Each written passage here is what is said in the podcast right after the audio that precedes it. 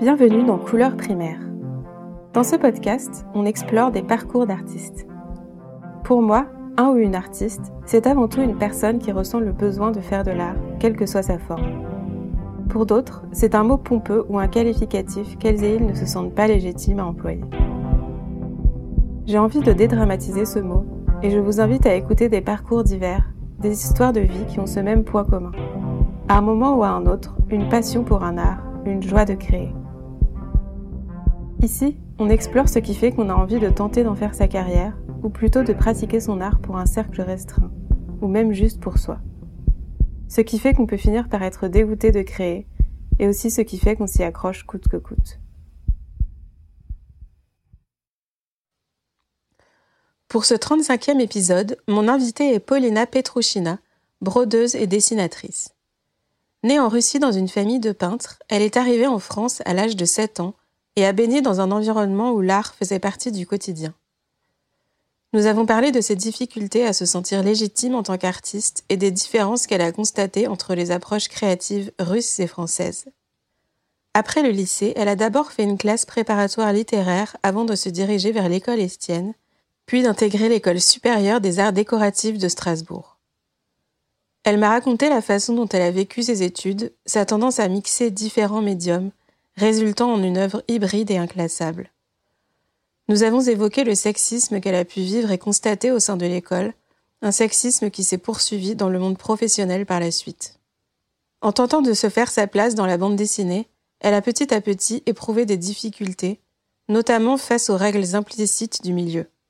Elle a alors décidé de tout abandonner pour devenir traductrice russe-français et a cessé de dessiner pendant plusieurs années. C'est par la couture puis la broderie qu'elle est revenue à la création, d'abord en souhaitant coudre ses propres vêtements, puis en s'intéressant à la broderie. Petit à petit, elle y a trouvé une nouvelle joie artistique, ce qui l'a poussée à créer les éditions Machine Chouette, une maison d'édition de motifs de broderie machine, de design textile et papier. J'espère que cet épisode vous plaira. Bonne écoute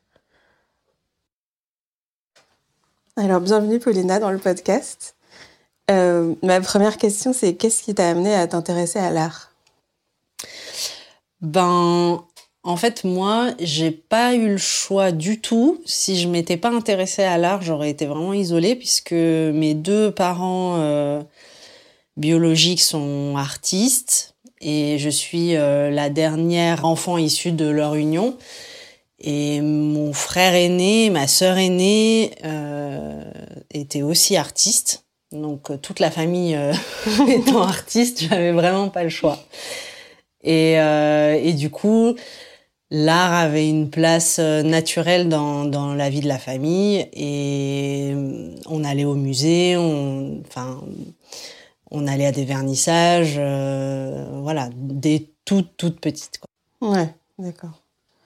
Du coup, je dirais que tu as eu une éducation artistique assez tôt, quoi. Est-ce que tu as commencé à pratiquer, enfin, disons, tu étais encouragée à pratiquer, par exemple, le dessin Alors, en fait, du coup, il faudrait que je resitue ça parce que euh, je suis née dans une famille euh, russe. Donc, mon père et ma mère sont russes et artistes. Et hum, il y avait une vision particulière de, de l'art et de l'apprentissage de l'art dans ma famille, mais dans la culture euh, russe de leur génération plus généralement, parce que c'était déjà c'était en Union soviétique, c'était pas, enfin donc il et, et, en fait il y avait un rapport à l'art académique qui mmh. était euh, très très différent de de ce qui pouvait être dans à la même époque, donc dans les années 80-90 euh, en France par exemple. Quoi. Donc euh, l'apprentissage de l'art, c'était un apprentissage d'abord technique et que tu pouvais euh, commencer très jeune, mais c'était un apprentissage de discipline. Mm. Et, et, moi, j'étais très indisciplinée. Et du coup, très très rapidement, avant 10 ans, en fait, on a plutôt dans ma famille mis une croix sur mon potentiel artistique parce que je refusais d'apprendre les bases, je refusais de passer des heures à dessiner d'après nature, euh, à apprendre euh, à construire des perspectives euh, et que en plus mon dessin enfantin était vraiment très très naïf et vraiment des bonhommes patates etc. Alors que par exemple mon grand frère quand il était enfant, il dessinait des magnifiques natures mortes, mmh. etc. Donc du coup, euh, enfin, du point de vue de, de, de, mes parents et de leur entourage, euh, il y avait aucune chance en fait pour que moi je devienne artiste. Enfin, c'était, j'en avais pas les, les, les, capacités, ou du moins on pouvait supposer que j'en avais les capacités, mais que pour une raison que personne ne s'expliquait, je refusais comme de faire fleurir mes capacités, si tu veux. Donc du coup, c'était plutôt euh, plutôt râpé à la base. Enfin, C'était mal parti, on va dire. Ok. Et du coup, euh, à partir de quand t'es arrivée en France? Du coup, moi, je suis arrivée à 7 ans. Euh, donc, j'ai fait toute ma scolarité en France. Euh, C'était à la séparation donc de, de, mon père et de ma mère. Et euh, j'ai suivi ma mère, qui est venue en France à ce moment-là. Et effectivement, enfin, on va dire que par rapport à, à, à mon développement euh, créatif, ça a changé beaucoup de choses parce que justement, je me suis retrouvée même même à l'école hein, dans des cours de dessin qui étaient euh, bah, une garderie un peu par rapport à ce que j'avais pu euh, connaître. Euh, tu vois, où on, dans le système éducatif français, on, on invite vraiment les enfants à s'exprimer sans aucune connaissance, sans aucun apprentissage réel en fait. C'est juste un temps, il y a des outils, il y a du temps et tu fais ce que tu veux euh, avec cette croyance un petit peu que en manipulant des outils à l'aveugle pendant un temps qui t'est offert, peut-être que ça fera germer un talent. Donc il y a, une forme de, de, croyance un peu mystique dans le talent et aucun apprentissage technique. Donc c'est totalement l'inverse de ce que j'avais pu connaître avant. Et évidemment, euh, ben, je me sentais beaucoup plus confortable dans cette croyance-là plutôt que dans l'apprentissage très âpre de l'art académique. Ouais, ouais, ouais. Et est-ce qu'en Russie, du coup, à l'école, vous aviez des cours de dessin ou c'était des trucs à côté de l'école? Alors moi, j'ai du coup été très peu de temps à l'école en, en, Russie parce qu'on ouais. commence l'école à 6 ans ah euh, et pas, enfin ouais, même à 6 ans et demi quoi. Donc je je peux pas trop en témoigner. Ce qui est certain, c'est que euh, par exemple mon frère et ma sœur, ils ont ils avaient des cours à côté euh, et mon frère, euh, lui, a été dans une école euh, d'art appliqué dès la primaire en fait. Mmh. Donc il avait vraiment beaucoup de cours de dessin pour ce que je me souviens. Mais l'apprentissage du, du dessin et de la musique à l'école publique était beaucoup plus rigoureux, ça c'est certain genre un spectacle de fin d'année, tu vois. en Russie et en France, c'est pas du tout le ouais. même niveau, on va dire. Ouais. Mais justement, dans cette, ouais, c'est vraiment, en fait, quand les, les, les arts, que ce soit la danse, la musique ou le dessin, dans ce système éducatif, ils font partie des apprentissages structurants des personnes avec vraiment un cadre euh, très très construit plutôt que de faire partie d'un temps ouais, de, de, de, liberté comme ça peut l'être dans le système éducatif euh, français. Et ça, ça se répercute, enfin, y compris sur la, ensuite l'apprentissage professionnel en fait post-bac, quoi. Si tu mmh. veux, c'est très différent. Donc du coup, est-ce que tu dirais que c'est à partir du moment où tu as un peu développé cette, euh, cette approche de l'art en France que tu as commencé à du coup plus te sentir légitime, disons? Bah, moi, je, j'ai mon parcours, euh, mon parcours artistique. Je pense qu'il est très très influencé par mon rapport à la famille et que toutes les décisions et l'orientation que j'ai pris par rapport à ça étaient vraiment toujours dans un sorte de dialogue avec euh, avec ma famille et avec les attentes qu'ils ont pu avoir ou celles que je leur ai prêtées et qu'ils n'avaient pas particulièrement peut-être. Mais du coup, je me suis pas sentie euh, plus légitime parce que mes parents, eux, ils avaient un regard très critique sur l'apprentissage de l'art dans lequel moi je m'inscrivais en France. Ils disaient bah dis donc, on vous apprend pas à dessiner, il faut quand même que tu prennes des cours à côté pour apprendre à dessiner. Et donc du coup cette euh, cette absence de, de background technique était quand même un élément très discriminant à leurs yeux dans mon parcours et mettait vraiment un, un, gros doute, si tu veux, sur la viabilité de ce parcours professionnel qui était en train de se construire Et en même temps, moi, je doutais beaucoup aussi sur des aspects plus euh, matériels parce que bah, je vivais dans une famille d'artistes. Mmh. Et euh, il y avait un grand nombre de, de questions pratiques de cette vie d'artiste qui me correspondaient pas et qui me faisaient plutôt peur. Euh, ne pas avoir assez de sous, avoir, ne pas avoir de stabilité, ne pas avoir de peut-être une certaine forme de normalité d'une vie euh, très rythmée par le travail, euh, je sais pas, des journées, comme on pourrait dire aujourd'hui, les 35 heures ou quelque chose comme ça, même si à l'époque c'était pas ça. Et du coup, tout, tout, tout ça se mélangeait un peu et faisait que moi aussi j'étais hésitante, très influencée par le doute que je sentais dans les yeux de mon entourage et en même temps, du coup, euh, une envie de contredire leurs pronostics.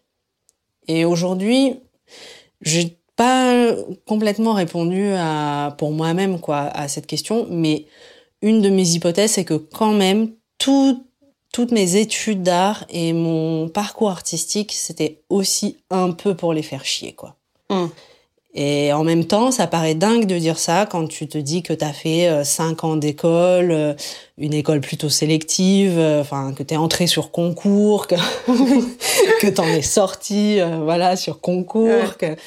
Donc ça veut dire que, je veux dire, l'implication que ça a demandé par rapport au simple fait de faire chier ses parents, enfin, voilà, ça paraît dingue, mais je crois qu'il y a quand même, quand même une part de ça. Avec le recul. Avec le recul, ouais. ok. Et du coup, euh, à partir de quand tu t'es dit, je vais faire des études d'art, quoi, quand tu étais ado euh? Alors du coup, ben, quand tu viens d'une famille d'artistes, c'est des parcours euh, professionnels que tu connais, parce que il y a d'autres euh, gamins qui ont le problème inverse en fait. C'est quelque chose qu'ils aimeraient bien pouvoir investiguer, mais ils ont même pas quelqu'un autour d'eux, ils ont pas d'exemple autour d'eux, et, et, du coup ils ont aucune idée de comment on devient artiste ou écrivain ou autre. Tu vois, mmh. moi c'était un peu l'inverse, c'est-à-dire que s'il y a bien une orientation scolaire et professionnelle que j'arrivais assez bien à imaginer sur laquelle je pouvais me renseigner, c'était celle-là puisque dans l'entourage de mes parents, il y avait pas mal de gens aussi qui venaient du milieu artistique ou qui étaient graphistes ou autres, qui avaient fait différentes écoles. Donc je pouvais me renseigner. Et donc j'imaginais assez bien ce parcours-là. Du coup, c'était presque plus, pendant longtemps dans le parcours scolaire, c'était presque plus une idée de repli. Genre, si au pire je sais rien faire, je ferai des études d'art. Alors moi, j'ai jamais voulu devenir artiste. J'étais plus pour le coup, j'étais plus attirée par euh, l'art appliqué. Ça, euh, dans les différents arts, c'était assez clair pour moi que ce que j'aimais, c'était le dessin et en même temps la littérature. Et donc, même si j'arrivais pas forcément à mettre un doigt là-dessus et à tout de suite, euh, tu vois, construire avec ça un parcours, enfin, comment dire, d'orientation scolaire, c'était plutôt ça. L'abstraction de l'art contemporain tel qu'il pouvait exister dans les années 90-2000 m'attirait tu vois, c'était pas ça. Mais avant de penser à ça, euh, j'avais plutôt eu envie de devenir euh, écrivain, reporter, éditeur. Ça, c'était les métiers quand j'étais enfant qui, qui me plaisaient. Et d'ailleurs, mon stage de troisième, j'avais écrit à toutes les maisons d'édition euh, de, de, Paris un peu, et puis j'avais réussi à, à séduire, on va dire, avec ma lettre super naïve d'enfant, une éditrice de chez Flammarion. J'avais fait mon stage de troisième chez Flammarion sans aucun piston. Donc à ce moment-là, c'était plutôt ça mon projet. Hmm. Euh, après, il y avait un autre métier qui me qui me plaisait, c'était euh, de faire comme Jane Goodall et de de vivre avec les chimpanzés euh, dans la forêt. Bon, euh, sauf que j'étais nulle en sciences. Donc en fait, presque l'arrivée vers un, cursus artistique, tu vois, est, est venue un peu par défaut. Et ça s'est consolidé vraiment au lycée, en fait. Et après, c'est aussi des rencontres et... Tu vois, j'avais une prof d'art plastique au collège qui, du coup, comme pour moi, il y avait une certaine facilité.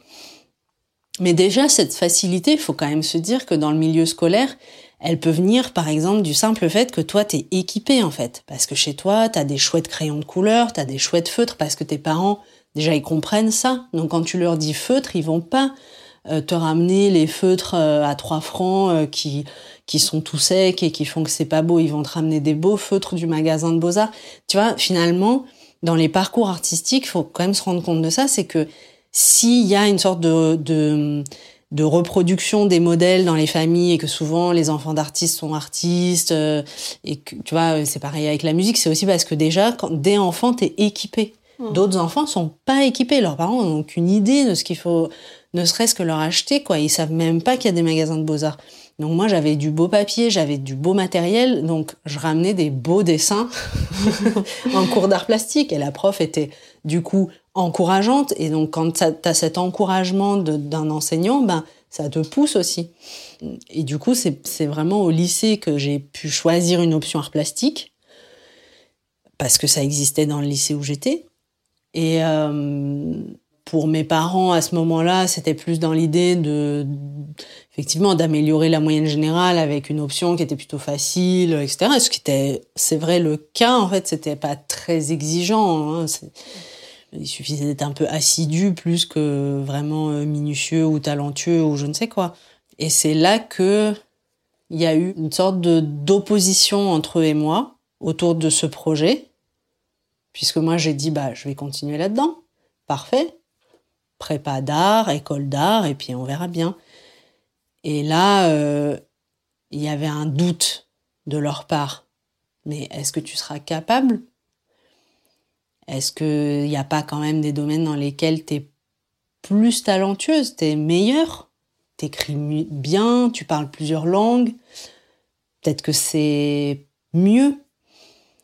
Et, euh, puis il y avait euh, cette sorte de de tableau familial de ceux qui étaient bien plus talentueux que moi, comme mon frère, ceux qui montraient beaucoup plus de capacité.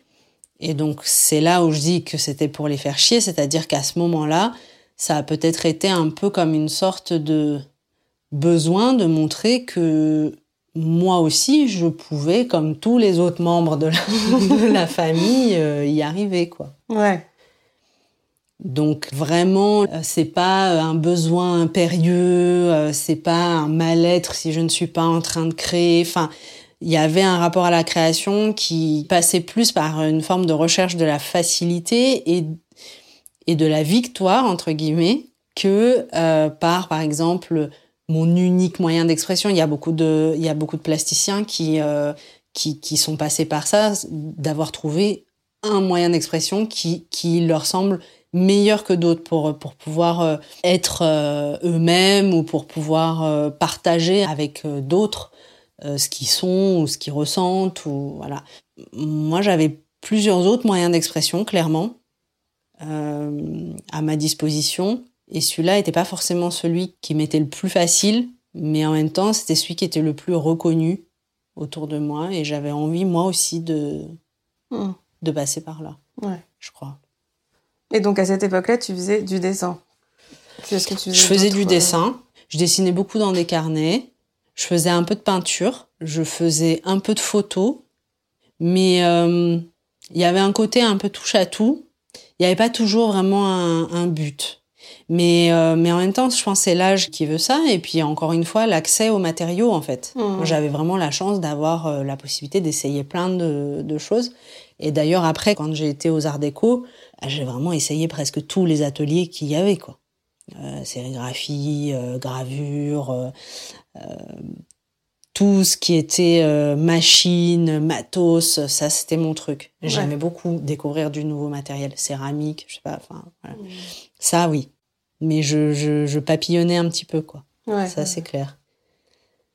Donc encore une fois, c'était pas, tu vois, dans une nécessité. Non, c'est euh, oui, bah on peut, on peut faire ça. Ah, on peut faire ça aussi. On peut. Et, et donc euh, une sorte de d'insouciance en fait dans l'approche euh, artistique, je dirais. Et je pense que j'étais assez imperméable aux aspects théoriques que pouvait avoir l'art contemporain de cette époque-là qui était vraiment une époque, euh, il y avait une certaine austérité quoi dans, mmh. dans, ce qui se produisait dans les années 2000.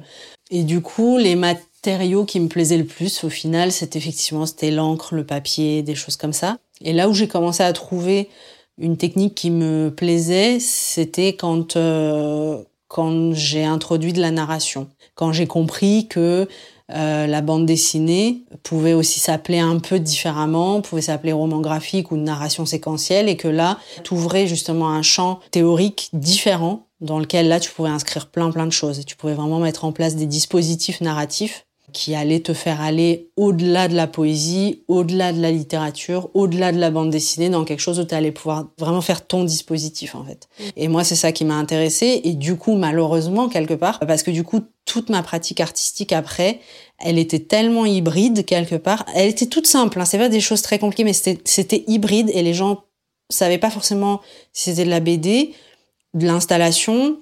Finalement, je me retrouvais à pas préparer des albums ou des livres mais des expos, mais en même temps des expos dans un milieu qui n'était pas celui de l'art contemporain.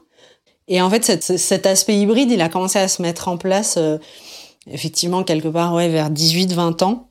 Et j'ai continué mon parcours euh, d'études d'art, en, tout en commençant déjà un petit peu une pratique de, ouais, de l'exposition, etc. Je commençais à montrer mon travail très tôt, mais euh, peut-être un peu jamais au bon endroit, quoi. Hmm. Et, euh, et, du coup, moi qui avais toujours eu une impression d'étrangeté, ça a fait que s'accentuer à ce moment-là. C'était, ouais. euh, c'était un peu, ça me faisait peur, hmm, hmm. clairement. Ouais, ok. Et du coup, pour en revenir à tes études, tu as fait quoi comme études Est-ce que tu es directement allé dans une école ou tu as fait une prépa? Alors, du coup, j'ai fait le lycée. Alors, à l'époque, en L, tu pouvais choisir une option art plastique et même une option art plastique renforcée. Moi, c'est ça que j'ai fait. Donc, j'étais en, filière générale, mais j'avais quand même, je sais pas exactement, mais pas mal d'heures d'art plastique par semaine dans un lycée bon chic bon genre euh, de région parisienne. Et euh, arrivé en terminale, quand il fallait choisir pour la suite, j'avais quand même des bonnes notes dans la plupart des matières. Et donc, il y a eu vraiment un, une grosse négociation autour de l'orientation parce que moi, je voulais partir tout de suite en prépa d'art appliqué et en école d'art appliqué après. Et mes parents avaient beaucoup de doutes par rapport à ça et euh, souhaitaient que je fasse euh, une prépa littéraire pour profiter, entre guillemets, des bonnes notes que j'avais, du bon bac que j'étais en train de préparer. Mmh. Donc, euh, ben, j'ai accepté. Et effectivement, je suis, j'ai donc commencé par faire une hypocagne, donc une prépa littéraire à Paris. Euh, c'était euh, pas mon truc, clairement, même si au final, plus tard, plus tard dans mon parcours, ça, ça va vraiment beaucoup me servir. J'ai pas eu, voilà, j'avais pas du talent pour tout. Hein. Notamment, j'ai une mémoire euh, totalement euh, pourrie, donc euh, il y avait énormément de cours qui consistaient à de l'apprentissage par cœur, et pour moi, c'était quelque chose vraiment hyper dur. Donc, j'avais des très mauvaises notes, mais j'étais très bonne en traduction du russe. Et vraiment, ma prof de russe euh, en prépa était, était confiante sur mes capacités dans ce domaine, etc. Donc ça avait fait l'objet de tout un tas de tractations euh, familiales parce que, parce que je voulais pas faire ça. et donc du coup, euh, quelque part à partir du printemps, donc quelques mois avant la fin de l'année, j'ai commencé à sécher juste tout. J'y allais plus. Je traînais dehors. C'était vraiment un peu. Et en même temps, j'ai préparé donc euh, des dossiers et j'ai réussi à rentrer en prépa d'art appliqué à l'école Estienne. Alors eux, le fait de voir un bulletin qui venait d'Hippocagne, ça a été plutôt un point positif en fait. Dans ce enfin, c'était pas un concours, mais c'était quand même une sélection sur dossier. Donc j'ai fait euh, une année de prépa euh, d'art appliqué. Et normalement, cette prépa, qui est publique, hein, te prépare à rentrer en BTS. Sauf que le BTS, c'est en deux ans. Et après, tu es censé aller bosser. Je trouvais ça un peu léger. J'avais quand même une, une, appétence pour les études et j'aimais bien quand même la théorie, l'histoire de l'art. Enfin voilà. Donc pour moi, je trouvais que c'était un peu léger. Et donc j'ai préparé des concours. Euh, en fait, j'ai eu le temps d'en préparer qu'un. J'ai préparé Strasbourg donc c'est une école d'art décoratif nationale qui maintenant s'appelle la HERE. Mais à l'époque, euh, ça s'appelait juste euh, les arts décoratifs de Strasbourg. et, euh, et, cette école avait un concours qui était assez réputé et avec une option illustration qui était assez réputée. Et c'est ça que je visais. Donc j'ai préparé ce concours. Il y avait un concours en plusieurs étapes. Et moi, je m'étais dit, euh, je vais le faire. Je vais sans doute le rater cette année parce que je suis très jeune, parce que j'ai pas beaucoup d'expérience encore de concours. C'était mon premier gros concours comme ça. Mais au moins, comme ça, je saurais comment ça se passe l'année prochaine, je l'aurai. Puis en fait, non, je l'ai eu. Hmm. Donc c'était un peu inattendu, un complexe de de l'imposteur plus plus plus. Je pensais qu'il s'était trompé dans les listes, je fais revérifier, enfin hmm. bon. Mais j'ai eu cette école et donc j'avais 20 ans et je suis arrivée à Strasbourg euh, pour 5 ans d'école. Là, à ce moment-là, si on en revient à ma famille, là, ils ont été impressionnés en fait. Hmm. C'est le moment où ils ont dit non mais ok, elle sait pas dessiner. Elle a aucun background académique, euh, elle sait même pas euh, bien coordonner des couleurs, elle a l'harmonie, tu vois, l'harmonie de hmm. en couleurs, c'est quelque chose qui s'apprend de manière théorique plus du tout, du tout, du tout en France depuis 30 euh, mhm. ans, mais en vrai, c'est des choses, en, vrai, c'est des lacunes qu'on a dans notre apprentissage. Il hein. faut quand même s'en rendre compte de ça. Ils n'ont pas tort, mes parents, là-dessus. C'est vrai que c'est une lacune de pas savoir que c'est presque une science, on va dire, tu vois. Donc il disait bon, elle sait pas faire les couleurs, elle sait pas faire la perspective. en fait, elle sait presque rien faire. Elle fait toujours des bonhommes patates et c'est pas faux. Je dessine, je continue à dessiner une sorte de bonhomme patate, mais je faisais faire des histoires, etc. Mais on constate qu'elle a été acceptée dans une très très bonne école. On peut pas nier ce fait. Elle a vraiment été acceptée dans une très bonne école. C'est que sans doute ici en France, on accepte euh, que ça se passe comme ça, mais du coup, peut-être que effectivement, ça va marcher pour elle. Allez, on la soutient. Donc à partir de ce moment-là, ils m'ont soutenu, ils m'ont vraiment énormément aidé.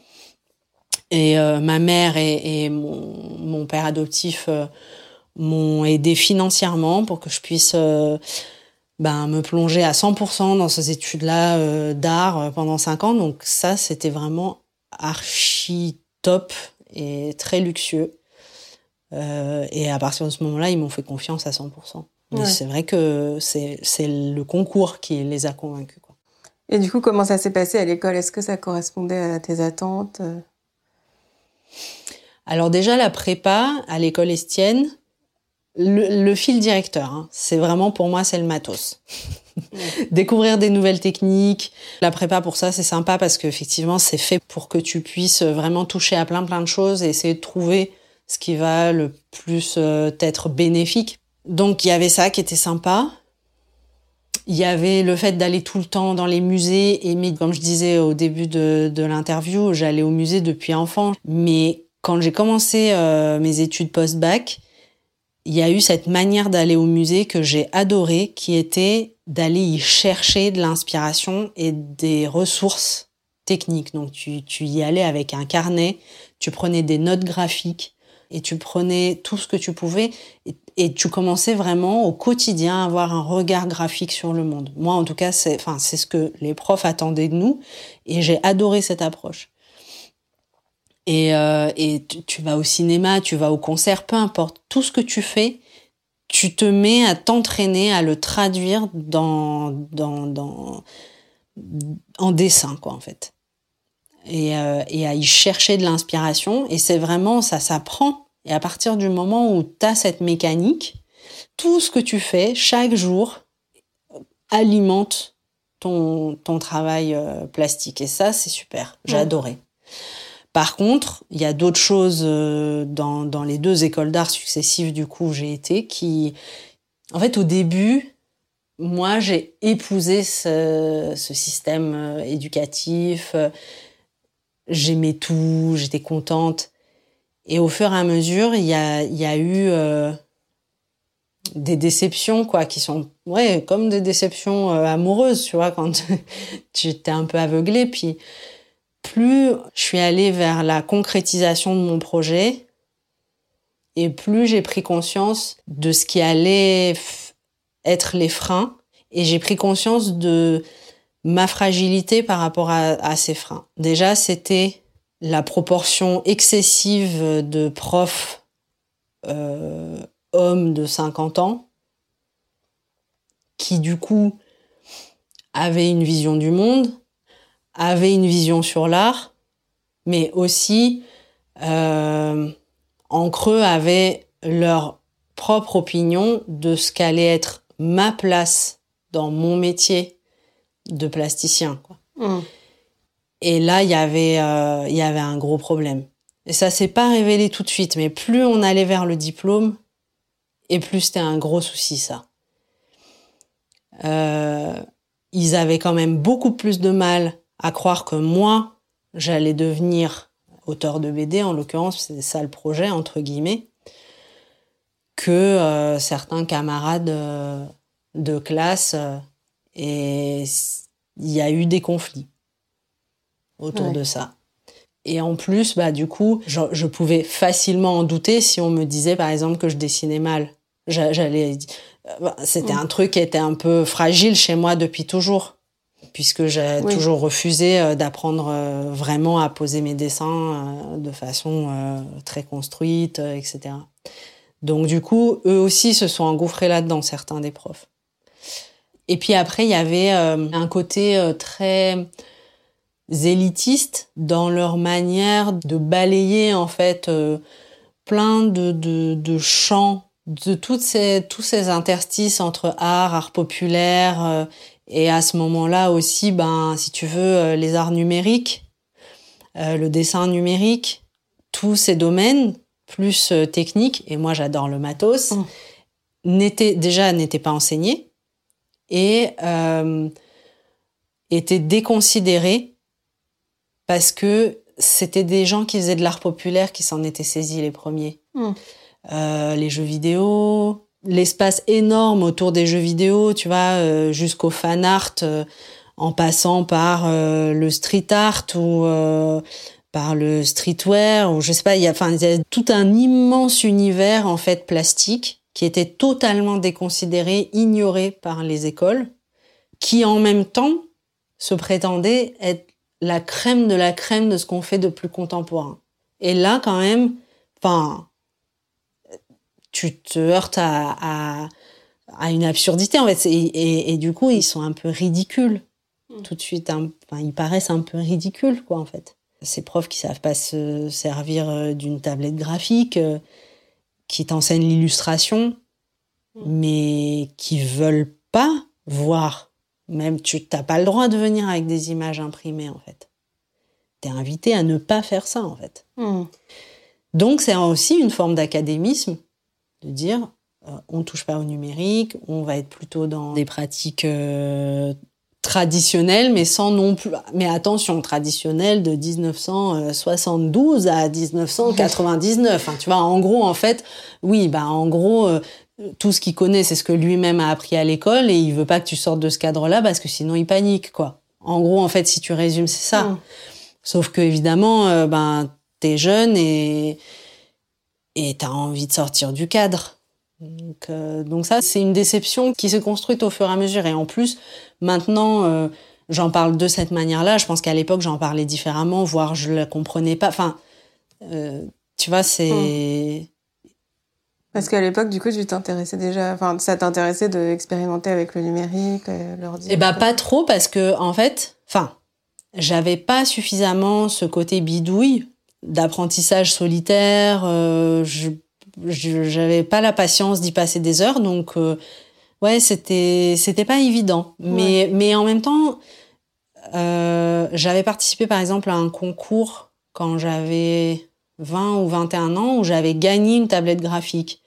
Et euh, mon ordi était pas tout à fait assez euh, perfectionné pour pouvoir vraiment bien la faire fonctionner. Ça ramait un peu tout ça, mais mais j'essayais de m'en servir, tu vois. Je faisais de la colorisation du coup à l'ordi, mais c'est marrant parce que j'essayais d'imiter.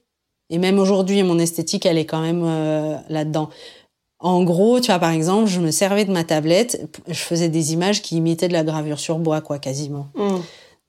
Mais même aujourd'hui, hein, je continue à, à le pratiquer de cette manière-là. C'est-à-dire que, par exemple, la sorte de peinture numérique avec beaucoup de dégradés, tu sais, très, très, enfin, parce que cet outil permet de faire ça alors que à la main, tu pourrais pas. Moi, je suis pas trop là-dedans. Je vais plutôt avoir tendance à imiter et à, et à aimer euh, la facilité de cet outil pour imiter des techniques euh, graphiques que- manuelles, enfin, Mm. tu peux faire à la main. Mais oui, en fait, si, j'étais quand même une des premières à avoir une, une tablette graphique, euh, je pense, dans, mon, enfin, dans ma classe et tout ça.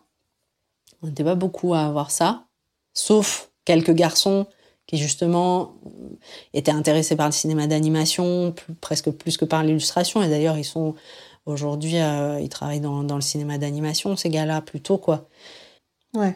Mais après, c'est allé assez vite. Hein. C'est vers la fin de mes études, euh, tout le monde maîtrisait très bien, que ce soit Photoshop, euh, Illustrator, etc. Et, et, faisait beaucoup de choses euh, avec ces outils numériques. Mais les profs étaient largués en fait fa mm. face à ça. Et c'était pas les profs qui leur avaient appris du coup, au final. Ouais. Après, les profs, on peut dire, ils leur avaient appris autre chose, mais je dirais que les profs étaient plus là pour montrer une sorte de méthodologie de projet. D'où je pars, euh, comment je structure mes idées pour finalement produire, que ce soit euh, des pièces euh, d'art ou des images ou des projets donc mixtes. Eux, finalement, les exercices qu'ils proposaient souvent tendaient à te montrer une méthodologie de création, quoi, plus que des techniques réellement. Et puis après, les cours étaient organisés un peu comme des sortes de séances d'autocritique où en fait on t'a donné un exercice, tu viens, tu montres à toute la classe ce que t'as fait, et puis après euh, les autres disent ce qu'ils en pensent. Et les profs, surtout, disent ce qu'ils en pensent, et là à ce moment-là, avec plus ou moins de cruauté ou de voilà de finesse, on va dire, euh, dans leur analyse, et certaines filles de ma promo euh, sont, sont vraiment pris plein la tronche, quoi parce qu'elle faisait de l'illustration jeunesse. Et tu vois, ça aussi, c'était, je veux dire, c'était quand même un peu un comble.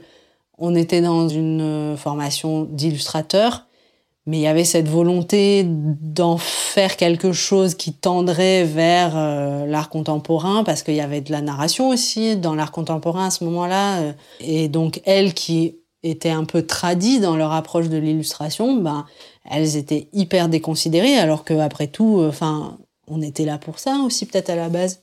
Ouais. En plus, euh, c'est drôle parce que une de mes copines euh, de classe euh, qui s'en était pris plein la tronche à tel point même qu'il l'avait sortie de l'option illustration finalement. Elle avait un peu erré dans, parmi les différentes autres options de l'école. Et aujourd'hui, c'est une artiste contemporaine géniale. Son matériau de travail, c'est le cheveu. Et elle fait des masques en cheveux c'est des pièces magnifiques euh, qu'elle expose. Elle travaille souvent en collaboration avec euh, d'autres plasticiens ou des performeurs qui utilisent euh, ces masques en cheveux. Et je veux dire le parcours de cette fille, quoi, de la nana qui était traitée de has-been, mm. nulle par par ses vieux schnocks. Et aujourd'hui, ben, elle a trouvé son médium, son son monde, enfin, tu vois, créatif, et elle, elle est à 10 milieux d'eux, quoi. Ouais. Et du coup, ce sexisme, tu dirais qu'il était plus sur euh, l'approche, euh, disons, du, médium et, du, et de la façon de travailler, ou c'était aussi sur euh, la narration, par exemple? Sur les choix de personnages, tu vois Alors, évidemment, bon, il y a, on va dire, il y a et ça, ça existe encore hein, dans, dans les arts appliqués, il y a potentiellement un sexisme dans les personnages. Ce que tu dis, dans la bande dessinée, on peut considérer ça comme un vrai problème ou alors tout simplement différentes esthétiques. Tant qu'en fait elles s'empêchent pas de vivre les unes les autres. Moi ça en fait ça me dérange pas trop par exemple qu'il y ait des gars qui euh, euh, qui dessinent des, des, bonnes femmes avec des énormes nichons ballons euh, pendant des heures et qu'ils en fassent des, des, albums et des albums et des centaines de pages euh, de meufs en string qui courent dans la jungle. En fait, moi, ça me dérange pas, tu vois, qu'ils le fassent. Et d'ailleurs, parfois, c'est rigolo à lire. Et moi, des bandes dessinées de, de ce type, j'ai pu en lire aussi, tu vois. Ce qui est plus gênant, c'est quand il n'y a pas d'espace pour autre chose et qu'on donne pas crédit à d'autres types de projets que celui-là. Ça, c'est un premier problème. Et puis, euh, il y a le, problème de la crédibilité artistique, où finalement, à l'intérieur de l'école, entre les différentes options, par exemple la classe de bijoux et l'atelier de sérigraphie, où finalement les choses elles vont elles vont s'organiser. Il y aura que des nanas en bijoux, euh, il y aura des mecs euh, à cheveux longs euh, qui se croient hyper classe euh, en sérigraphie, qui prennent toute la place parce que toi aussi tu veux y aller, mais eux ils prennent vraiment beaucoup de place. genre leur truc est hyper euh, super quoi et tout ça et puis toi des fois tu trouves un petit créneau entre deux mecs pour venir faire ton truc et en fait il n'y a pas de sexisme affiché il n'y a pas de sexisme conscient mais il y a ce côté où eux leur projet c'est vraiment important Hmm. attends là il faut faites place ils sont là et il faut les soutenir et c'est important ce qu'ils font et toi même si déjà t'as peut-être inconsciemment, mais déjà t'as dit non mais c'est bon, moi je vais art décoratif, je vais même pas aux beaux arts les gars, c'est bon, je- en art décoratif j'ai pas de prétention, je suis là, je vais faire mon truc peinard. Décoratif, c'est un truc de fille, mais non, là aussi t'as des gars, ils sont là et c'est quand même plus important, tu vois. Hmm. y compris aux yeux des profs qui vont être là, qui, qui vont être très. euh, Et après t'as des effets de mode auxquels les profs aussi peuvent être sensibles et qui font que, par exemple, euh, enfin, assez clairement, enfin, les filles qui faisaient de l'art graphique à ce moment-là, à la limite, si, euh, si elles faisaient des trucs un peu butch, tu vois, ça, ça passait quand même vachement mieux que celles qui faisaient des lapins et des petits oursons qui se roulent dans l'herbe, quoi. Hmm. Celles-là, vraiment, en fait, c'était des femmes au foyer, quoi, qui, qui, qui s'enjaillaient un petit peu à l'école, mais enfin, c'était pas de l'art. C'était et en fait, du coup, je pense que voilà, le, le, le projet d'école était pas forcément clair et la valeur qu'on donnait au travail de chacun était euh, était pleine de ces sortes de segmentations inconscientes dans lesquelles finalement, je dirais que beaucoup de gens souffraient, quoi, en fait. Et aujourd'hui, je sais pas du tout comment ça se passe. Euh, je sais pas si ça va mieux. Mais là, on était sans doute un, peu à un moment charnière où, euh, du coup, tout ça cohabitait, enfin, à mon sens, hein, pas très bien. Et du coup, euh, moi, plus personnellement, je l'ai pas bien vécu parce que, en fait, jusqu'au jour du diplôme, on m'a demandé vraiment de prouver que mon projet artistique, il était viable, alors même que j'avais déjà exposé beaucoup. Franchement, euh, j'avais exposé en France, j'avais exposé euh, à l'étranger, j'avais été dans des catalogues, j'avais été dans des revues, j'avais eu même une exposition personnelle en Russie, certes, mais quand même. Et j'avais déjà trouvé un éditeur. Mais quand même, c'était pas sûr que je pouvais faire ce métier quand même. Et en fait, alors peut-être que si tu veux, c'est un sentiment un peu déformé, genre j'aurais un ego démesuré et tout, mais c'est possible, hein, franchement, on ne peut pas l'exclure. Mais quand même, euh, tu vois, par exemple, euh, ma soutenance de diplôme, j'avais déjà un éditeur pour mon projet, mon projet de diplôme. Le contrat était signé. Et là, mon prof principal, il me dit, bon, quand même, je te conseille pas de le dire ça au jury. Parce qu'ils risquent de peut-être pas très bien le prendre, parce qu'ils vont questionner ton projet. Et toi, si tu dis oui, mais moi, de toute façon, j'ai trouvé un éditeur, ben peut-être qu'ils vont, euh, ils vont se sentir un peu attaqués par ça, parce que euh, ce sera comme une sorte de d'invalidation de ce que eux ils pensent de la viabilité de ton projet. Donc ne dis pas que tu as trouvé un éditeur. Et moi, en fait, j'ai fait ce qu'il a dit. Mm. Et donc, j'ai passé une soutenance atroce où les mecs, ils disaient, mais ça, de toute façon, donc en fait, je précise, le projet, c'était sur un format album jeunesse, mais c'était pas trop pour la jeunesse. Déjà, le personnage principal était une femme nue, donc on peut supposer que c'était quand même déjà un objet assez hybride. Et en plus, c'était euh, des illustrations qui étaient en textile. Et le projet du livre, c'était avec une prise de vue photo qui reproduisait, si tu veux, avec, avec des éclairages assez précis, qui faisait que quand c'était imprimé dans le livre, en impression numérique, tu avais vraiment une sensation de tissu. Et du coup, tout l'objet de la soutenance a été que le jury disait non mais ça c'est pas publiable, c'est pas du tout viable comme technique, on peut pas du tout reproduire ça, alors qu'en fait moi j'avais déjà la maquette de mon livre, j'avais déjà signé le contrat, j'avais déjà vu le photographe qui m'avait déjà prouvé que bien sûr, mais aucun souci, la prise de vue était super, était exactement comme je voulais. Mais tout ça, mon prof m'avait déconseillé de le dire et je ne l'ai pas dit. Et du coup, j'ai eu mon diplôme, mais pas très bien. Hmm. Et en fait, enfin, peut-être que c'était juste un malentendu, mais quelque part, il y avait quand même ce truc. euh, On savait, lui et moi, que le projet était viable puisque je l'avais validé. Enfin, si tu veux, pour un- quand tu prépares un album, quand tu un livre, euh, le fait de l'éditer, bah, c'est la validation de la viabilité de ce projet. C'est l'aboutissement de ce projet. Mais tu, tu, tu dois pas le dire. Mais tout, tout, tout le parcours était un peu comme ça, quoi. Quelque part, euh, quand t'es prof dans ce genre d'école, je pense qu'il y a peut-être quand même euh, quelque chose de difficile dans le fait de voir des jeunes femmes euh, déjà s'éclater dans ce qu'elles font, aller beaucoup plus loin que tu n'as jamais pu aller. Je sais pas, comme par exemple être exposé à l'étranger alors que toi, en fait, à part à Paris, euh, personne n'a jamais vu ce que tu fais. Ou je sais pas. Enfin, Mm, tu vois, mm. quelque part peut-être que ils avaient pas la force euh, mentale pour vivre ça au quotidien, quoi. Ouais. mais euh, mais ils avaient pas non plus euh, je sais pas par exemple l'humour qui aurait pu euh, désamorcer ça tu vois. Ils avaient eux aussi ça, ils venaient tous les jours avec leur ego euh, leur éducation leur génération. Enfin ils emmenaient ça tous les jours avec eux à l'école d'art quoi. Et, euh, et moi j'étais pas du tout euh, militante féministe à ce moment-là j'étais même pas euh, féministe euh, tout court en fait.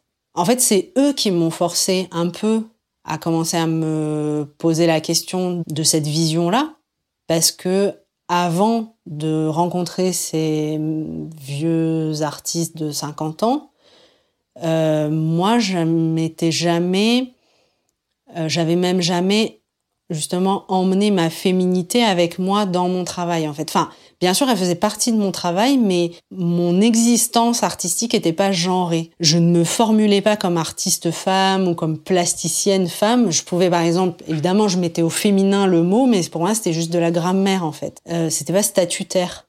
Il n'y avait pas de différence pour moi entre ce que faisaient euh, les garçons, ce que faisaient les filles. La différence était individuelle, chaque individu en fait. Et en école d'art, euh, j'avais vraiment cette approche pendant très longtemps, jusqu'à ce que eux, quelque part, ils, me montrent qu'il y avait des barrières. Je me souviens notamment d'une fois, c'était pas un prof, c'était un, autre élève. C'était une discussion ouverte qu'on avait donc dans toute la avec toute la classe sur euh, notre orientation, sur nos projets, euh, comment on voyait les choses et tout. Et moi, je dis bah je, je pense que je serai auteur de BD, je vais vers ça, j'aime bien la narration séquentielle, etc. Et puis là, t'as un autre élève qui dit euh, ouais, enfin bon, euh, quand même, euh, c'est un peu chaud pour les filles, quoi. Tu ferais peut-être mieux de te dire que tu feras de l'illustration jeunesse.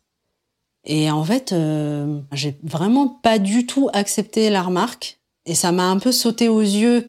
Les profs ont un plutôt acquiescé à ça, tu vois. Alors Mm. tout le monde est là, bah ouais, c'est vrai. ouais. Et en fait, ça a été vraiment un, un, un peu un déclencheur. Mm. De- un déclencheur à la fois du doute, parce que en effet, si tu dois fréquenter ces gens en fait au quotidien qui pensent que ton genre est un frein à ta carrière, en fait, c'est eux qui créent cette situation de frein, c'est pas moi. C'est pas moi qui suis moins performante dans mon travail ou moins euh, pointue dans, dans, dans mon travail parce que je, je suis une femme. C'est eux qui pensent que c'est un frein et donc créent le frein, en fait. C'est cette réflexion qui te fait douter et qui crée le frein.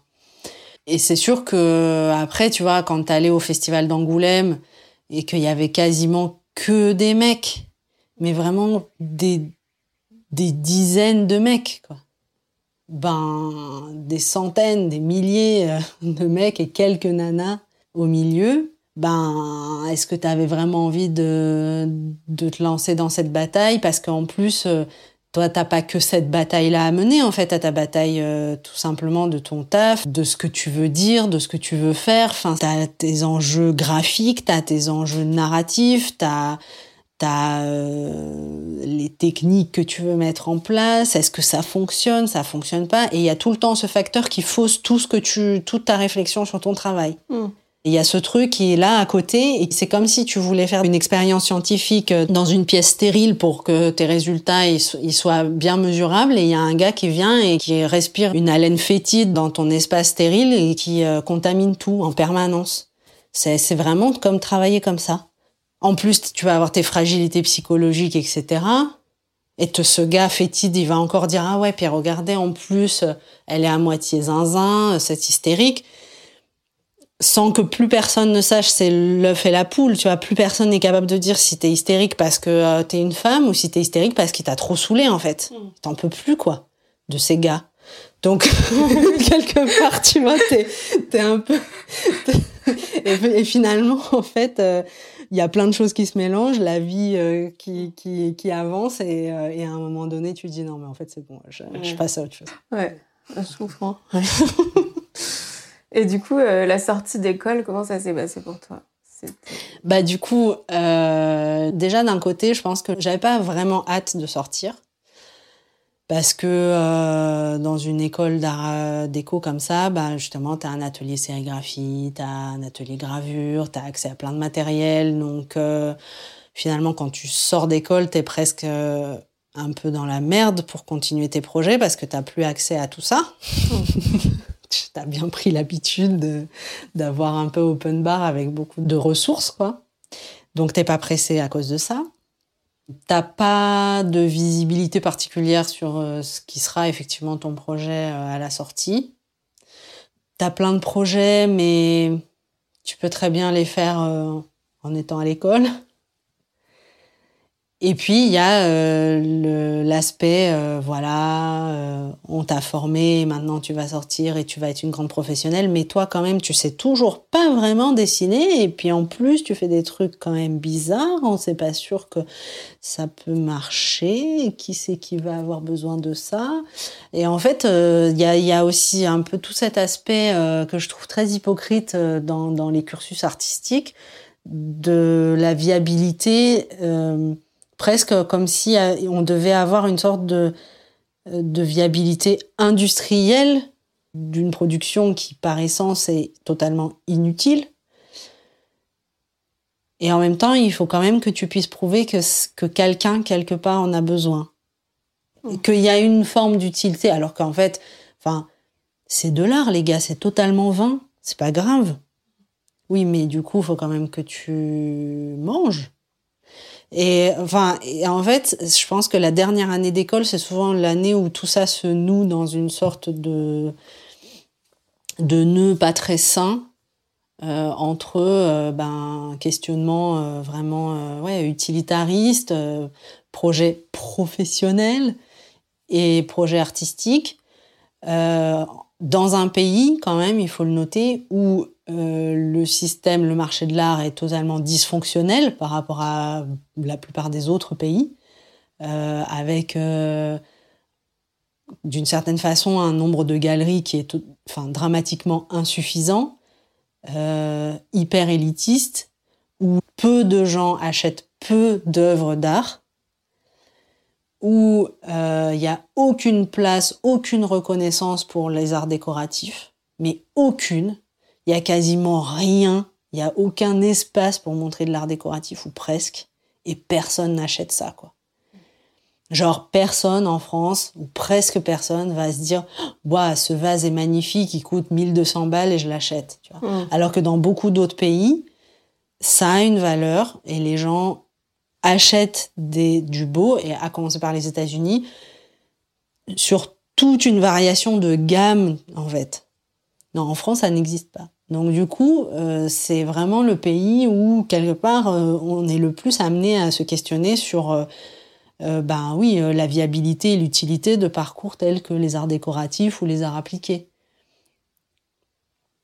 C'est quand même pas évident. Ouais. Et moi, en plus, avec mes illustrations textiles, des installations en textile, enfin, c'était quand même inquiétant, quoi. narratif en plus. Vraiment inquiétant. Vraiment, on n'a pas compris. voilà. ni moi, ni les autres. Personne n'a compris. Je suis partie avec ça. Donc, la sortie d'école, c'était. Euh, voilà. ok. Et du coup, euh, quand tu es sortie de l'école, tu as essayé quand même donc, de démarcher des galeries, de faire des trucs comme ça, mm. d'envoyer des dossiers dans des trucs de résidence ou je sais pas quoi. Euh, et est-ce que tu trouves que l'école t'avait expliqué comment faire ça, par exemple? Ouais. enfin, alors, bah, déjà, moi, je m'y étais pas mal collée parce que j'avais déjà été commissaire d'expo pour, plusieurs euh, projets. Euh, j'avais travaillé en, parallèlement à mes études. En fait, j'avais travaillé pour un festival de bande dessinée en Russie. Et dans ce cadre-là, j'avais appris déjà à faire pas mal de, de choses de, de cet ordre. Donc, j'avais finalement plus de facilité pour présenter des projets qui n'étaient pas les miens.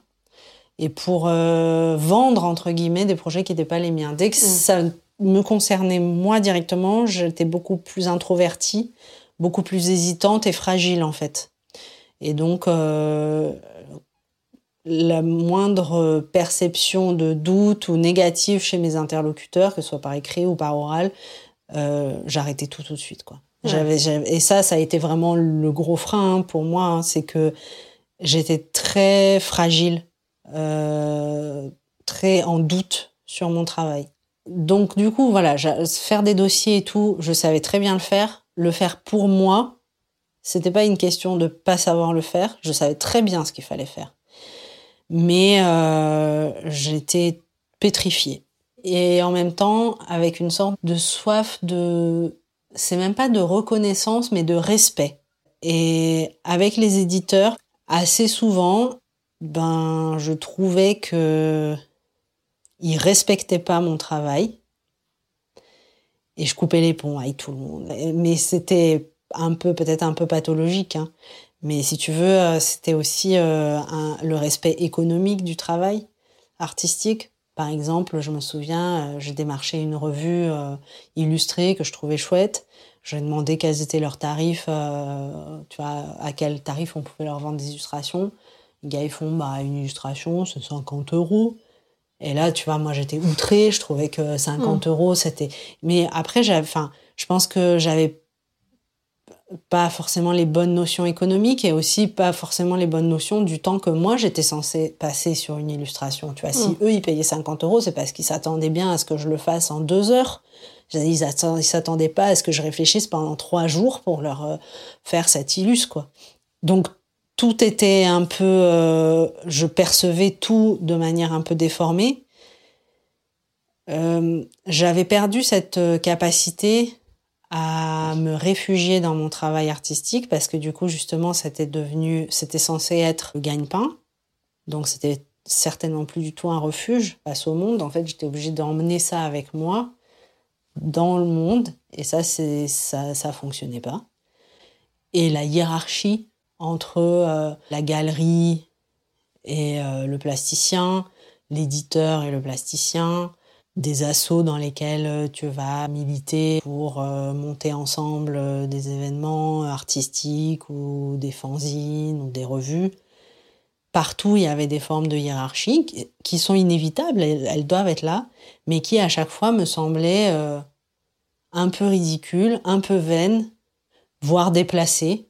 Tu vois, par exemple, revue féministe assez underground et tout, la nana me commande des images gratuits et c'est ok. Je sais bien, bien sûr, on est dans un projet associatif et tout. Je fais des dessins pour elle, tu vois, gratuitement. Je fais genre 10 dessins. Je lui envoie, elle me fait Ouais, alors en fait, ça correspond pas tout à fait euh, à la ligne éditoriale. Je vais pas les publier. Et tu vois, ça, ce genre d'événement, mm. en fait, moi, ça me, ça me déstabilisait complètement. Je me disais, mais elle est folle ou quoi? Je dessine pour elle. Elle me dit qu'elle m'invite dans un espace de liberté de création. Et finalement, elle m'envoie à la gueule mes mm. images. C'est, c'est pas non, enfin, et en fait, j'étais tout le temps en colère contre tout le monde.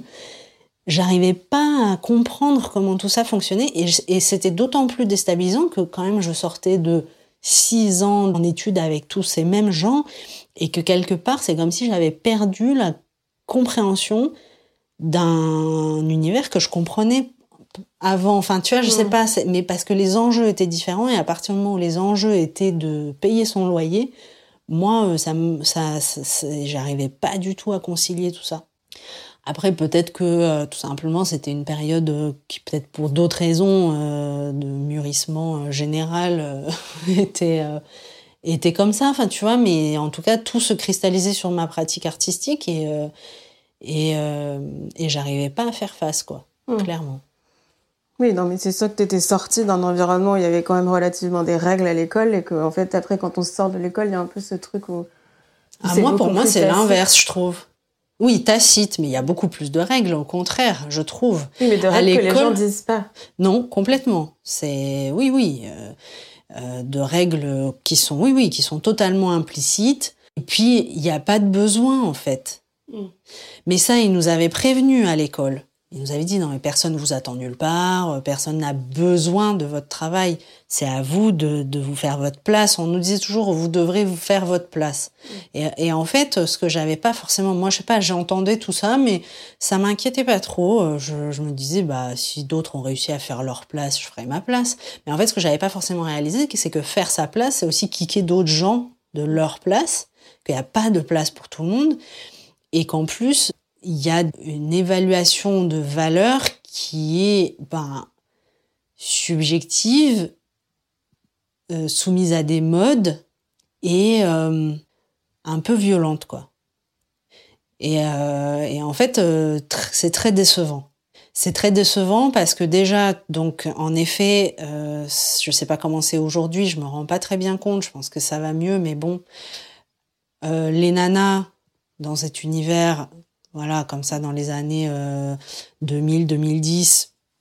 Euh, enfin, se faire sa place, mmh. c'était quand même euh, vraiment dégueu parce que tu devais flatter des, des, des vieux gars, quoi. Je parle pas du tout de trucs euh, sexuels ou je sais pas quoi. Hein. Je parle tout simplement du fait que les décisions étaient prises par ce genre de gars. Euh, l'argent et dans la culture, l'argent, c'est un vrai problème étaient euh, les budgets étaient tous euh, euh, gérés par ce genre de gars. Donc tu devais quand même leur plaire, ton travail devait les convaincre. Alors bon, euh, voilà, ça déjà c'est un problème. Il y avait un rapport de séduction un peu obligatoire. Ouais, de force, de séduction, et avec des gens qui étaient vraiment pas très séduisants, quoi. Mm. Clairement. ouais. Ouais. Ok. Et du coup, à partir, est-ce qu'il y a eu un moment où tu t'es dit, euh, en fait, j'en ai marre d'essayer de vivre de ça et bah je oui, passe à complètement. Chose. Bah oui. En fait, euh, je et sur le moment, j'ai remis la faute sur tout le monde. Tous les, tout le monde était fautif, les éditeurs, tout le monde. C'était la faute de tout le monde sauf moi. Genre, le monde avait rendu impossible ma pratique artistique, donc euh, j'ai arrêté. En vrai, aujourd'hui, avec le recul, euh, c'est moi qui allais pas bien. C'est moi qui qui trouvais pas ma place. Euh, et quelque part, qui savait pas euh, prendre les mains tendues parce qu'il y avait des gens qui avaient plutôt envie de me trouver une place, tu vois, et mmh. qui, qui, qui étaient là à mes côtés et tout. Mais tout ça était tout le temps trop bouleversant et trop frustrant. Et moi, j'étais en permanence en colère. Enfin, ça, ça n'allait pas du tout, quoi. Et en fait, du coup, euh, j'ai complètement changé. J'ai tout rangé. J'ai arrêté de dessiner complètement.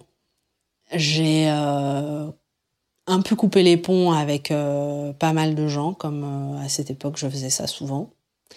J'ai fait un master de traduction c'est-à-dire qu'en fait, dans, dans, toute cette pratique-là que j'avais eue de commissariat d'expo, d'événementiel autour de la BD, de l'édition et tout, j'ai pris ça. Je me suis dit, je fais pas mal de traductions euh, au quotidien, en fait, dans, dans toute cette organisation d'événements culturels. Donc, et ça me plaît, et je suis forte à ça. En Hippocane, la prof, elle avait trouvé que j'avais du talent pour ça et tout. Ok, hop.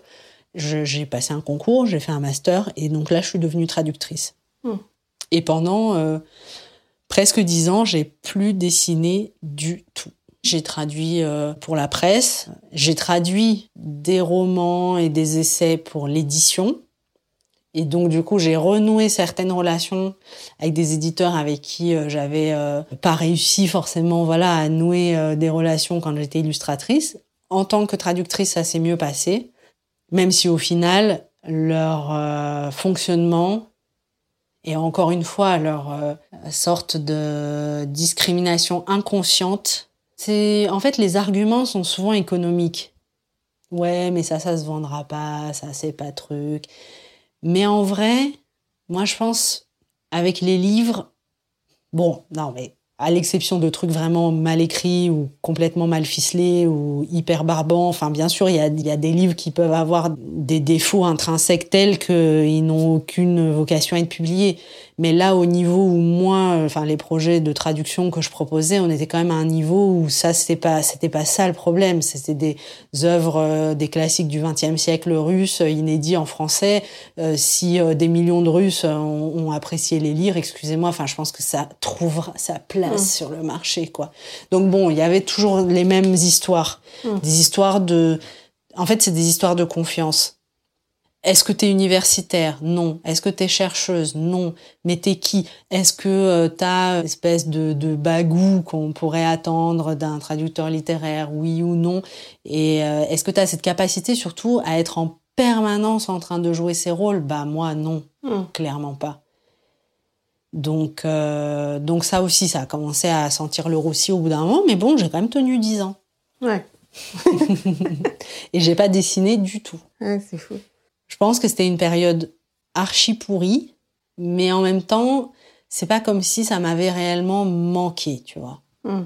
Mais quand j'en suis sortie et que j'ai recommencé un peu à dessiner et à créer, ne serait-ce que dans ma tête, euh, c'est sûr que je suis un peu redevenue euh, moi-même, je pense. Ouais. Et du coup, ça, ça s'est passé quand? Est-ce qu'il y a eu un élément déclencheur? Mm, Tout récemment, ça fait pas très longtemps, et en fait, c'est un, c'est un processus qui est un peu en cours. Hein, c'est pas. En fait, finalement, je suis revenue par le textile, dans lequel j'ai aucune légitimité particulière. Tu vois, j'ai jamais appris à coudre, j'ai jamais appris à broder, euh, j'ai pas appris de cours, j'ai pas.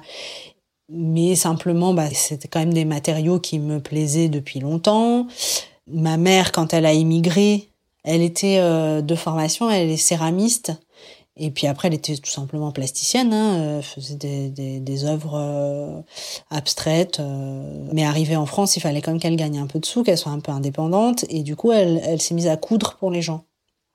Et elle a été couturière comme ça euh, pendant une vingtaine d'années. Et donc, euh, je l'avais vue faire. Elle ne m'avait pas appris. J'avais pas souhaité apprendre. Mais c'était quelque chose qui me plaisait, ne serait-ce que euh, de manière contemplative. Et en fait, elle me faisait mes vêtements. Et euh, à un moment donné, elle a été fatiguée, elle en a eu marre et elle a arrêté de coudre. Il y a euh, 3-4 ans. Et quand elle a arrêté de coudre, c'est comme ça que ça s'est déclenché en fait. C'est que du coup, je me suis dit bon ben il faut que je prenne ma machine à coudre et que j'apprenne sérieusement à coudre parce que j'aimais les vêtements faits main. J'avais envie de continuer à faire les vêtements que elle, elle m'avait fait jusque-là. Hmm. Donc j'ai sorti la machine à coudre, j'ai commencé machin, et du coup de fil en aiguille. Alors du coup, comme je savais pas faire, j'ai commencé à regarder sur internet, et puis il y avait aussi des tutos pour faire de la broderie main, des choses comme ça. Donc je me suis dessiné des motifs à broder parce que j'avais envie d'apprendre la broderie. Donc en fait, j'ai mes premiers nouveaux dessins après des années d'interruption, je les ai dessinés tout simplement parce que j'avais envie de broder broder sur des choses que je, je cousais. Enfin, et, et en fait, euh, je me suis retrouvée à me plonger complètement dans cet univers, qui est un univers qui n'a rien à voir avec l'art, ni avec les arts décoratifs, ni les arts appliqués. C'est du loisir créatif. Et le loisir créatif, ce qui est vraiment bien dans cet univers-là, c'est que, alors, les gens sont pas particulièrement plus bienveillants ou plus sympas, mais les enjeux, il y en a pas. Ouais. T'as des gens qui font des choses qui te font saigner les yeux comme pas possible, c'est hyper kitsch. Mais des fois, des fois déjà c'est tellement kitsch que ça en devient magique, juste incroyable. Des fois c'est magnifique. Des fois t'as des gens qui ont des mains en or, qui font des très belles choses, toutes simples, mais très très belles. Et il n'y a pas d'enjeu. Donc du coup, ça m'a vraiment aidé à reprendre confiance en moi. Parce que tu vois, justement, dans mon récit, enfin, j'imagine que ça transparaît, c'est qu'en fait, c'est à partir du moment où les enjeux sont devenus importants que moi, j'ai craqué. Tu vois Hmm.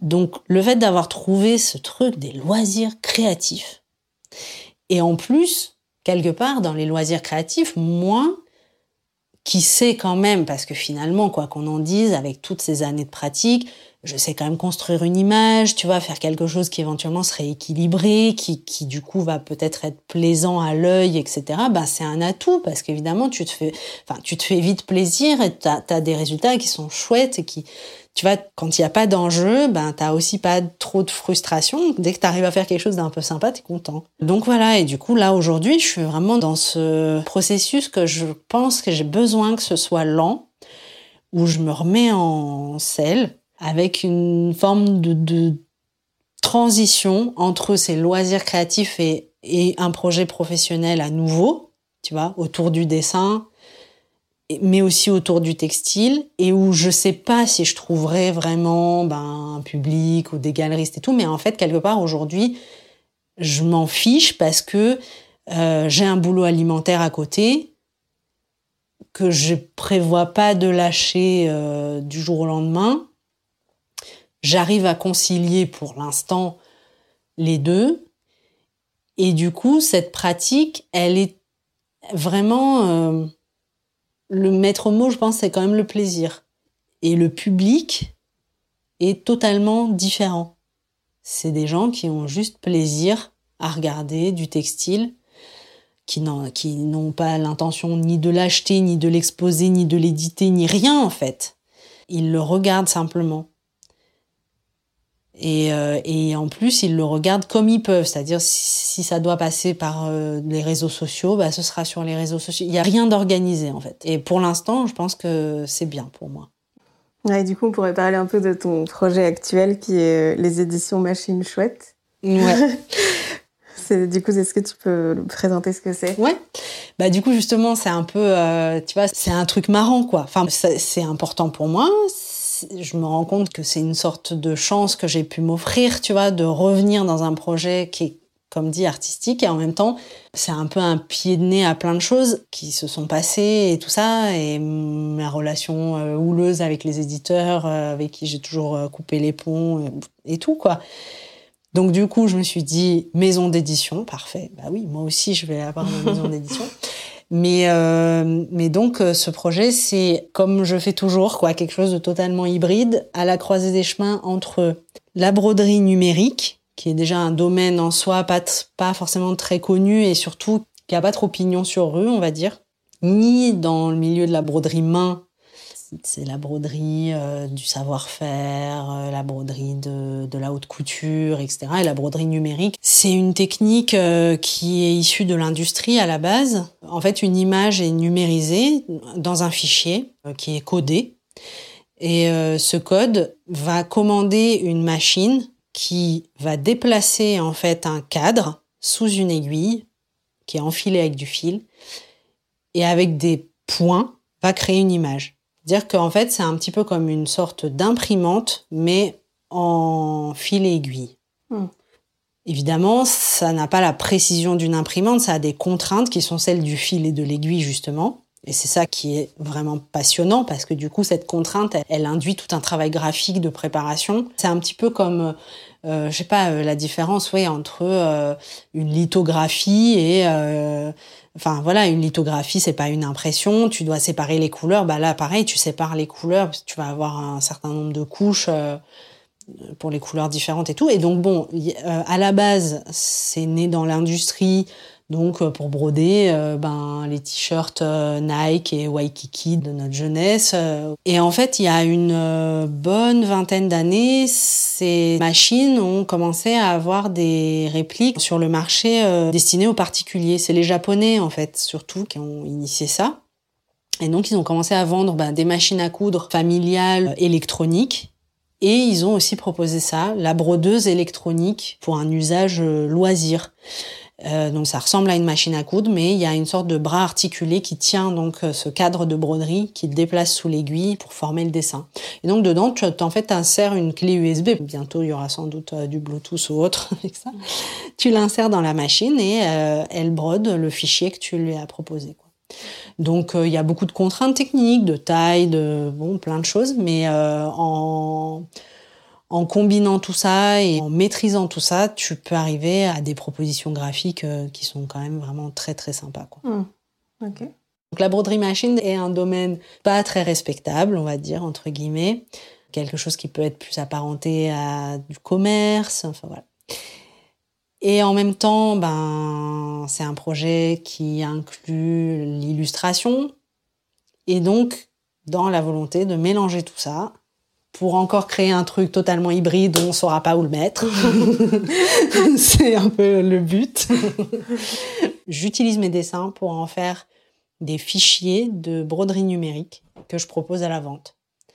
Et euh, j'achète aussi des illustrations à des illustrateurs professionnels pour les transformer en fichiers de broderie numérique. Donc euh, les gens qui achètent ça ben, sont des gens qui sont équipés d'une machine à broder et qui le brodent sur euh, les supports qu'ils veulent. Euh, des accessoires ou des vêtements.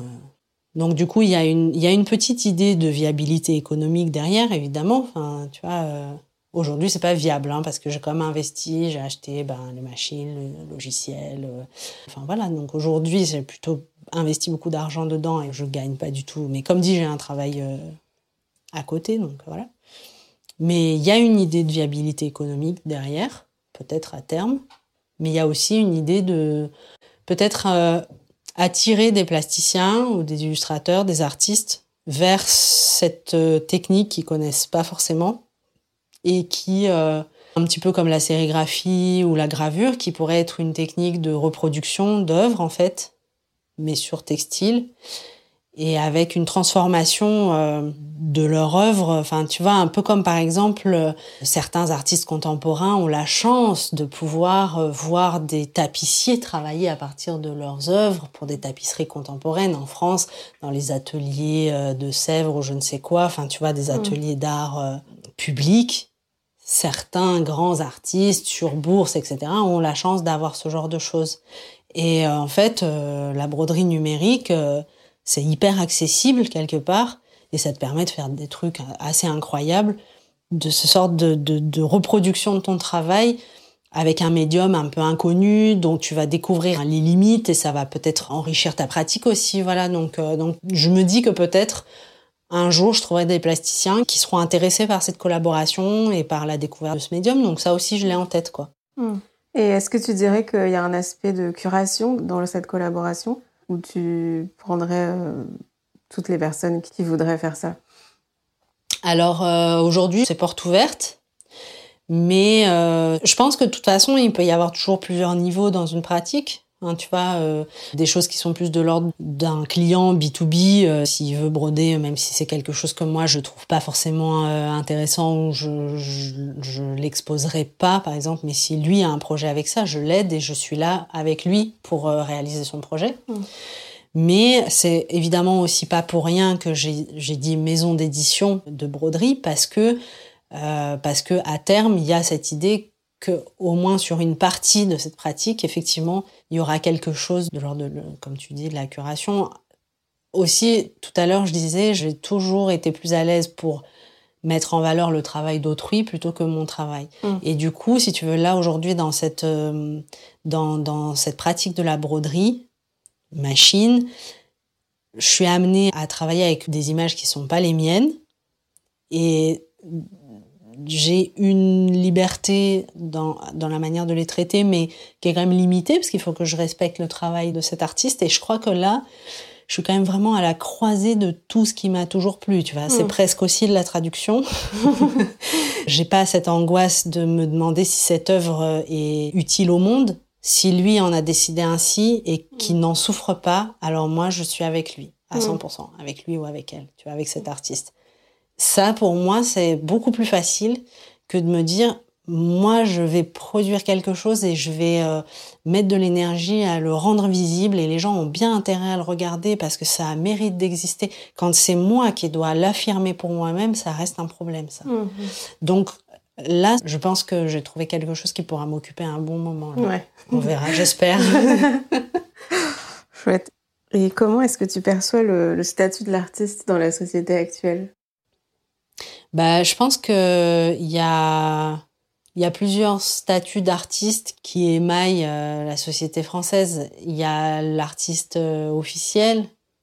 Il y a une forme d'art académique quelque part qui n'est plus du tout l'art académique du, du, passé, mais cet artiste officiel, il est, faut qu'il fasse un art euh, à la fois assez épuré, assez conceptuel, et en même temps un peu bavard il faut que ils s'inscrivent aussi dans les valeurs morales euh, de cette société-là. Et ces valeurs morales, elles sont d'une certaine manière aussi puritaines que celles du passé, même si les interdits sont ailleurs, quoi. Et en fait, euh, malgré toute cette évolution, quoi, du monde, je trouve que finalement presque l'art et l'artiste d'aujourd'hui exclut encore plus de gens, encore plus de ses concitoyens qu'avant, quoi. Aussi parce que un art euh, académique euh, je sais pas, genre du 19e siècle, à la limite, si vraiment tu travaillais dur et que tu dessinais comme un dieu et que tu avais cette forme de talent pictural pour représenter les choses de la manière attendue, tu avais ta place. Aujourd'hui, tes talents, ils sont totalement que dans le champ de l'implicite. Pour pouvoir être aujourd'hui un artiste contemporain en France, ce qui va faire que tu vas pouvoir vivre et travailler, c'est totalement implicite. C'est une, tu vois, le savoir-faire de choisir tes sujets qui seront des sujets qui vont résonner avec la société parce qu'il y a cette idée que l'art doit faire partie du débat politique, du débat sociétal, il doit toucher aux grandes questions éthiques, morales, euh, sexuelles, de genre. Tu vois, c'est-à-dire sa place dans la société, elle, elle est très politique, mais en même temps, il doit être très sincère, mais en même temps, il doit dire ce qui est attendu quand même. Hmm. Il peut pas, enfin, tu vois, et donc tout ça, je trouve, c'est quand ça fait quand même quelque chose de très très compliqué à aborder et qui qui m'est euh, totalement étranger en fait, hmm, hmm. Pour être honnête. Donc ça, c'est euh, déjà il y a celui-là, et puis après, euh, tu as as des tas de pratiques complètement parallèles, mais c'est pareil avec la littérature. Hein. Je veux dire, euh, tu as les éditeurs parisiens, et puis tu as, euh, je sais pas moi, euh, les gens qui sont sur des forums et qui, euh, qui réécrivent Harry Potter, chacun leur tour, avec la plus grande liberté et parfois un vrai talent littéraire et qui prétendent pas faire partie du même monde, mais qui passent des heures. Et tu as des pépites aussi sur ces... Si tu veux, enfin, le numérique, il a aussi permis ça en fait, de créer tout un tas de mondes parallèles et le seule chose qui est un peu blessante, c'est que les tenants de l'art et de la littérature, etc., vraiment officiels, ceux qui ont pignon sur rue, c'est cette manière qu'ils ont de fermer les yeux sur le reste, quoi, en fait. Ça, je trouve, c'est vraiment euh, un peu dingue. Hmm. Ouais. Ok. Euh, et du coup, ma dernière question, c'est est-ce que tu as des projets? Et du coup, où est-ce qu'on peut te trouver euh, si on veut te suivre sur Internet et tout? Bah du coup j'ai un j'ai un compte Instagram qui s'appelle euh, Machine Chouette où je mets les broderies que je fais. Et après, j'anime plusieurs groupes sur Facebook autour de la broderie et de la numérisation. Et puis là, ce qui est en projet, c'est c'est un serveur Discord qui sera vraiment dédié à tout ça, il y aura peut-être une façon peut-être un peu différente que sur Facebook de, de pouvoir euh, et stocker des infos techniques et mettre des gens en relation et peut-être montrer, euh, montrer des réalisations. Tout ça. Et ça, tu le diras sur Machine Chouette Oui, ouais, bien sûr. Mm. Ok. Bon, bah, merci beaucoup, Paulina. Cool. Merci, Elena. Et voilà, c'est la fin du podcast. Merci beaucoup à Paulina d'avoir partagé son parcours avec nous. Mille merci à Podium Club pour la musique du générique. Vous pouvez retrouver Paulina sur Instagram sous le pseudo Machine Chouette tout attaché et sur sa boutique Etsy www.etsy.com fr shop machine chouette. Si vous avez apprécié ce podcast, n'hésitez pas à en parler autour de vous, à le partager et à lui mettre une pluie d'étoiles. Cela aide beaucoup à le faire connaître et votre soutien est précieux. Vous pouvez écouter tous les épisodes sur SoundCloud, Deezer, Spotify, Apple Podcast et Podcast Addict et suivre nos actualités sur Instagram et Facebook. Couleur Primaire a également un site où sont répertoriés tous les épisodes www.couleurprimairelepodcast.fr. À bientôt!